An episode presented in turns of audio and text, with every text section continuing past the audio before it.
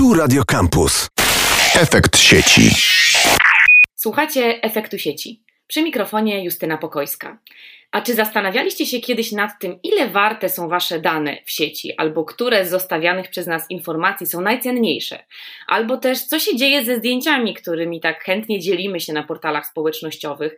O tym porozmawiam dzisiaj z Michałem Palińskim, analitykiem Delabu, doktorantem na Wydziale Nauk Ekonomicznych Uniwersytetu Warszawskiego, który przygotowuje rozprawę doktorską właśnie o prywatności w sieci i o naszym podejściu do ochrony danych osobowych. Cześć Michał. Cześć, dziękuję za zaproszenie. Bardzo się cieszę, że jesteś z nami, bo trafiłam ostatnio na szokujące dane, które mówią, że ponad 3 czwarte internautów w Polsce, czyli przygniatająca większość, można powiedzieć, uważa, że ma pełną lub częściową, w znacznej części, kontrolę nad swoimi danymi w sieci. A jak popatrzymy na takie same dane na temat Europy i innych krajów w Europie, to okazuje się, że tam taką pewność ma tylko 14% internautów. Czy to oznacza, że Polska jest zieloną wyspą i u nas jest jakoś bezpieczniej? Czy może wręcz przeciwnie, my jako użytkownicy sieci jesteśmy po prostu mniej świadomi tego, co tam się po drugiej stronie dzieje z naszymi danymi? Tak, e, jak rozumiem, e, odnosisz się do tych danych, które Eurostat przygotował tak, w ramach Eurobarometru e, w 2019 roku. To jest bardzo ciekawe badanie i też zwróciłem na to uwagę i bardzo mnie to zastanowiło.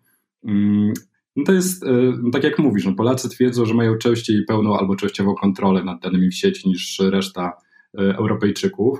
I co ciekawe, to się zmienia na plus w ostatnich latach, bo jak się spojrzy na to samo badanie sprzed kilku lat, przed wejścia RODO, z 2015 roku było takie badanie Eurobarometru, to tam uważaliśmy, że mamy mniejszą kontrolę niż, nad swoimi danymi niż obecnie. Też zastanawiałem właśnie nad tym, jaka jest przyczyna tego, że Polacy są tacy pewni odnośnie tej kontroli nad danymi.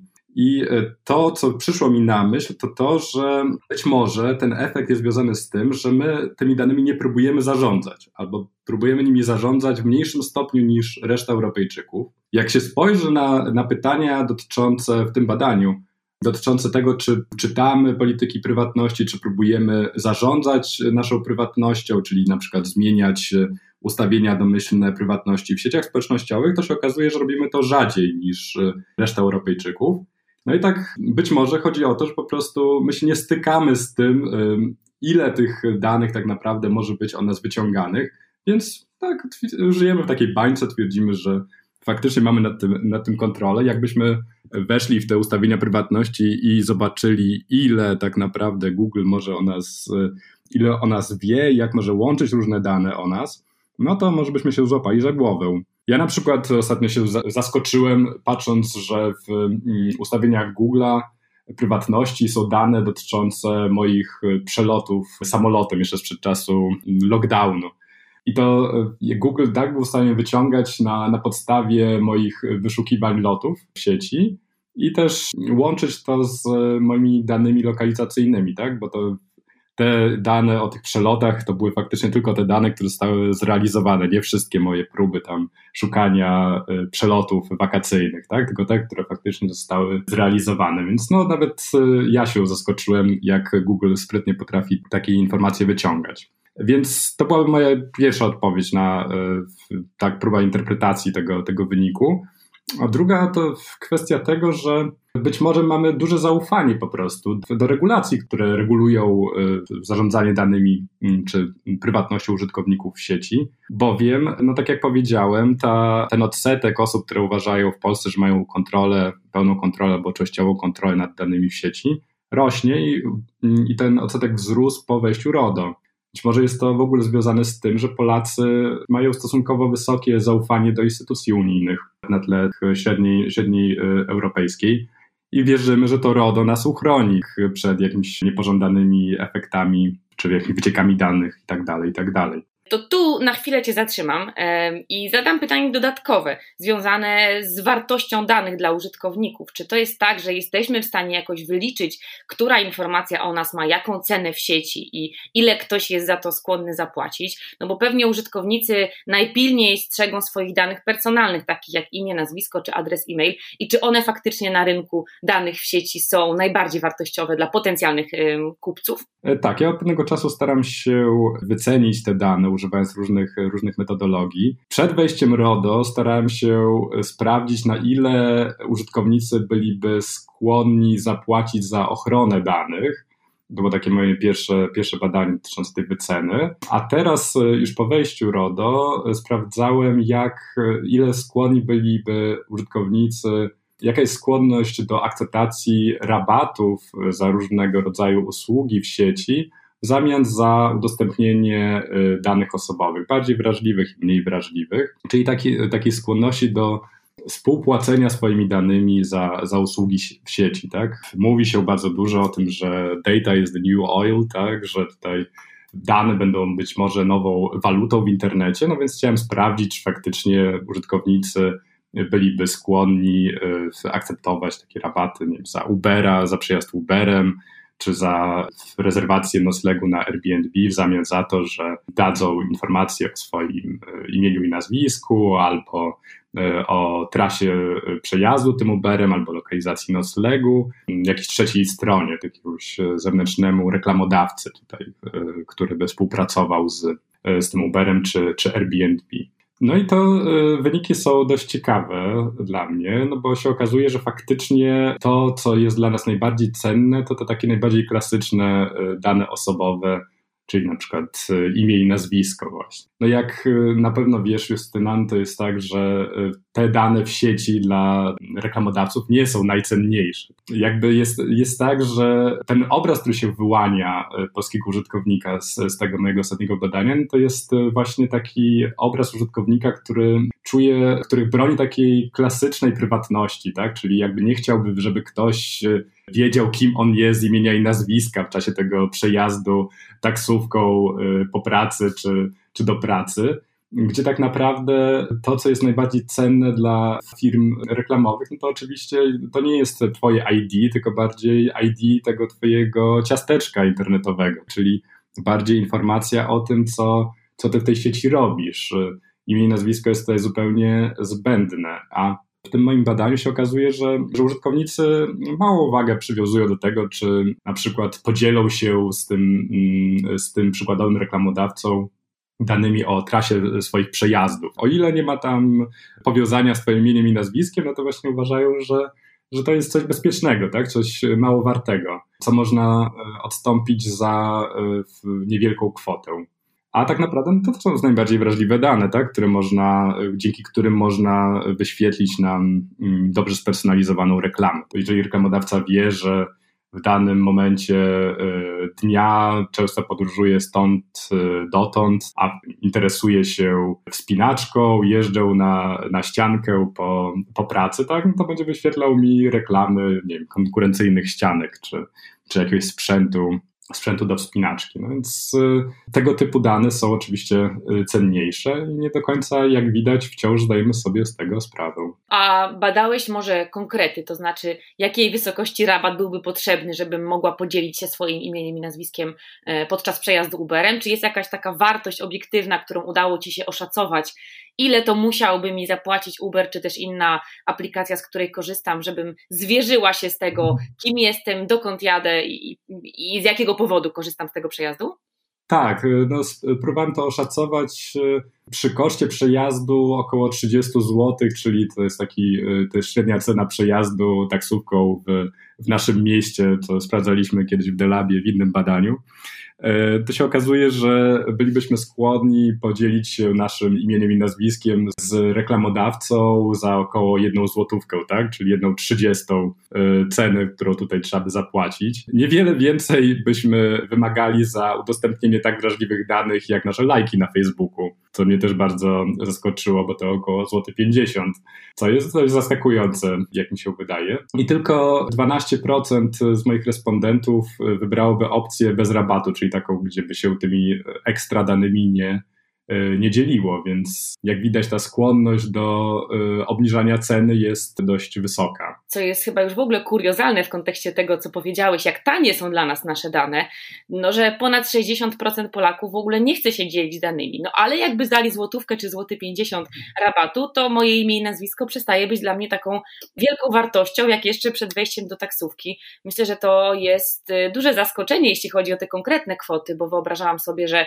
tutaj ta prywatność y, z perspektywy użytkowników jest naprawdę cennym i silnie i pilnie strzeżonym dobrem osobistym.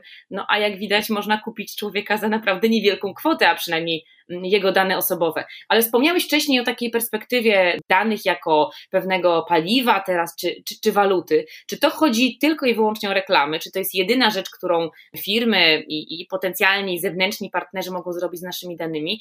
Jak można handlować już nie za te złotówki w Uberze naszymi danymi i na czym inne firmy mogą robić biznes, e, na przykład trakując nasze loty, czy, czy też zdjęcia, które zostawiamy na e, Facebooku i innych portalach? Tak, no oczywiście są już takie modele biznesowe, które pozwalają użytkownikowi monetyzować jego dane, tak, czyli zarabiać na, na jego danych osobowych. No bo w, w tym momencie oczywiście no, główny model polega na tym, że my dostajemy takie w cudzysłowie darmowe usługi w zamian za to, że karmimy algorytmy naszymi danymi w cudzysłowie oczywiście darmowe, no bo te firmy na tym oczywiście zarabiają, na tym polega ich model biznesowy, że wyświetlają nam te wielkie platformy, różnego rodzaju y, reklamy behawioralne. No ale taki alternatywny model internetu, w którym to użytkownik byłby w centrum zarządzania y, swoimi danymi i mógłby na tym zarabiać jakieś konkretne pieniądze, jakieś takie promyki już, już są. Są firmy, które, tak, które tworzą aplikacje, w których to my wyrażamy konkretnie zgodę na udostępnienie różnego rodzaju danych w zamian za wynagrodzenie i wiemy, w jakim to jest konkretnie celu. Na przykład dla, udostępniamy dane dotyczące naszych, naszych przejazdów albo naszej aktywności sportowej badaczom, którzy starają się przygotować jakiś program profilaktyki zdrowotnej na przykład, albo śledzą ruch w mieście, albo po prostu firma stara się oszacować swoją konkurencję i chce sprawdzić e, nasze, nasze zachowania e, aktualne dotyczące, no nie wiem, mm, no właśnie tych przejazdów czy naszych e, wyjazdów wakacyjnych. I takie firmy już funkcjonują budzą bardzo wiele kontrowersji. Ich działalność e, na terenie Unii Europejskiej jest, e, no powiedzmy, dość problematyczna, aczkolwiek one funkcjonują i tak jak czytam ich polityki prywatności, to jakoś wcale nie, nie przywiązuje jakiejś ogromnej wagi, żeby, żeby robić to w bardzo przejrzysty sposób. E, przykładem jest Universal Basic Data Income, jest taka firma, która nawiązuje tutaj w nazwie do, do dochodu podstawowego, modnej ostatnio koncepcji. I tam można sobie dorobić, tak, udostępniając swoje dane, czy to badaczom, czy różnego rodzaju firmom. No i tak jak mówię, no, te firmy są dość, e, ich działalność jest dość kontrowersyjna, chociażby dlatego, że w pewien sposób dokonuje się wycena naszej, naszej cyfrowej tożsamości. Tak możemy się dowiedzieć, ile jesteśmy warci na, na rynku. To są pewne tutaj dylematy i etyczne się pojawiają, też ekonomiczne, no bo jakbyśmy wyobrazili sobie ten, na razie to jest, tak jak mówię, ten model biznesowy jest w swoich jakichś początkach, ale jakbyśmy to wyobrazili sobie, że faktycznie internet zmierza w tę stronę, no to może to doprowadzić do dużych nierówności społecznych, tak? Dlaczego dane mojego sąsiada są więcej warte ode mnie. Te wszystkie problemy związane z nierównością, które obserwujemy obecnie, no to znalazłyby swoje przedłużenie tutaj w tej, w tej kwestii danych. Takie pytanie trochę wbrew tej całej opowieści na sam koniec, bo może kurczowe przywiązanie do prywatności, takiej jaką rozumiemy z czasów sprzed y, rewolucji cyfrowej, jest dzisiaj po prostu anachroniczne i może e, musimy pożegnać się w ogóle z kategorią naszych osobistych, intymnych, prywatnych danych, bo w świecie e, ucyfrowionej gospodarki, w świecie aplikacji, nowych technologii i naszej bardzo aktywnej postawy w ramach tych e, nowych rozwiązań, to już nie dane będą naj, największą czy najcenniejszą walutą i może tak naprawdę nie powinno nas boleć to, że ktoś wie, jak ja mam na imię, na nazwisko, czy też dokąd latam e, samolotem. I taka kurczowa e, polityka ochrony tych intymnych danych, no być może w ogóle jest niepotrzebna. Czy sądzisz, że to jest coś, co powinno być dla człowieka jeszcze jakąś wartością, czy też powinno być walutą na tym rynku? Czy może faktycznie łatwiej, może z pewnych względów też bezpieczniej byłoby nam się pożegnać z tym i znaleźć sobie inny bastion tego, co jest nasze i czego oddać cyfryzacji nie chcemy? E, no, myślę, że tutaj dotknąłeś bardzo ważnego problemu i być może właśnie taka rezygnacja cyfrowa, w ogóle jest takie pojęcie takiej cyfrowej rezygnacji, no, z tym wiąże się ta niska wycena, znaczy po prostu to nie jest tak, że my nisko sobie cenimy te, te, różne dane osobowe i dlatego jesteśmy skłonni je oddawać tutaj, tak jak w tym moim eksperymencie, za niewielkie rabaty, tylko po prostu uważamy, że w ogóle nie mamy nad nimi kontroli, więc już przynajmniej zaróbmy na nich tą złotówkę. Ja bym bardziej szedł w tę stronę, że może gdybyśmy tych użytkowników właśnie wzmacniali, gdybyśmy y, dawali im faktyczne instrumenty kontroli nad, nad danymi osobowymi, no to oni wtedy by wyrażali prawdziwą wycenę tych, tych danych, żebyśmy faktycznie zaczęli byśmy chronić te dane. I to jest właściwie wniosek też z tego mojego badania ostatniego, no bo tam jak sprawdzałem, czy świadomość RODO wiąże się z wyższą wyceną danych osobowych, no to faktycznie tak jest, tak? Jak zdajemy sobie sprawę z tego, że my dane osobowe możemy w każdym momencie usunąć dzięki e, prawu do zapomnienia, jako że w RODO istnieje coś takiego jak przenaszalność danych, która jeszcze jest w powijakach, powiedzmy sobie szczerze, ale jest, e, czyli że możemy przenosić dane pomiędzy różnymi operatorami, to zdajemy sobie sprawę z tego, że, że te dane są w jakiś sposób cenne i że tak naprawdę firmy powinny o nie konkurować. Wyżej je wyceniamy w związku z tym. Więc ja bym raczej e, szedł w stronę tego, żeby właśnie użytkowników internetu edukować odnośnie tego, jak, jak mogą zarządzać danymi, co się z nimi faktycznie dzieje i liczył na to, że będziemy mieli nad tymi danymi mieli coraz większą kontrolę. Czyli jak y, co po niektórych naszych rozmów i z tej również wynika praca domowa dla słuchaczy, dla nas wszystkich, zachęcamy Państwa gorąco do przeczytania polityk prywatności od początku do końca, żebyśmy byli w tej najmniejszej grupie badanej przez Eurobarometr, która czyta polityki prywatności, byśmy zyskali większą świadomość co do tego, co się dzieje z naszymi danymi, ale też jakie mamy prawa wobec tego, jak y, nasze dane, jak są przetrzymywane w sieci, czy w jakiś sposób y, dzielą się nimi firmy firmy, którym wyraziliśmy zgodę na użytkowanie. Michał, bardzo Ci dziękuję za tę opowieść e, o prywatności i o nowej odsłonie prywatności, bo nie chodzi tylko o to, by pewnie bać się tych nowych technologii i, i, i tego, co się dzieje z naszymi danymi, ale może właśnie o to, by zwiększać świadomość i bardziej zarządzać, jak powiedziałeś na początku, bardziej świadomie, czy też bardziej mądrze zarządzać swoimi danymi, a może czas pokaże, że pojawią się też nowe instrumenty, e, jak będziemy mogli o te dane zabiegać i o ich ochronę. Bardzo Ci dziękuję za tę rozmowę. Naszym gościem Gościem był dzisiaj Michał Paliński, doktorant na Wydziale Nauk Ekonomicznych Uniwersytetu Warszawskiego i analityk Delabu, który właśnie o prywatności kończy swój doktorat. Dzięki wielkie. A my słyszymy się w kolejnym odcinku Efektu Sieci. Efekt Sieci. Radio Campus.